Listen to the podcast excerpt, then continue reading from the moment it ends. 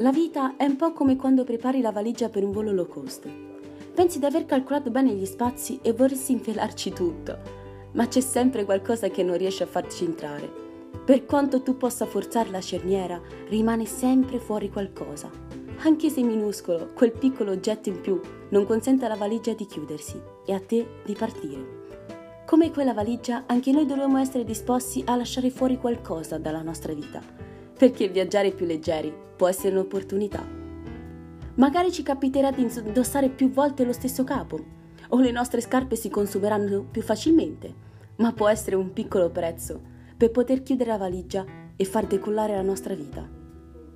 Lasciate che le cose accadino e sgomberate la mente.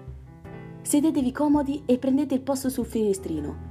Spegnete il telefono, ascoltate le indicazioni del pilota e godetevi il panorama dovunque siate diretti, qualsiasi destino vi aspetti.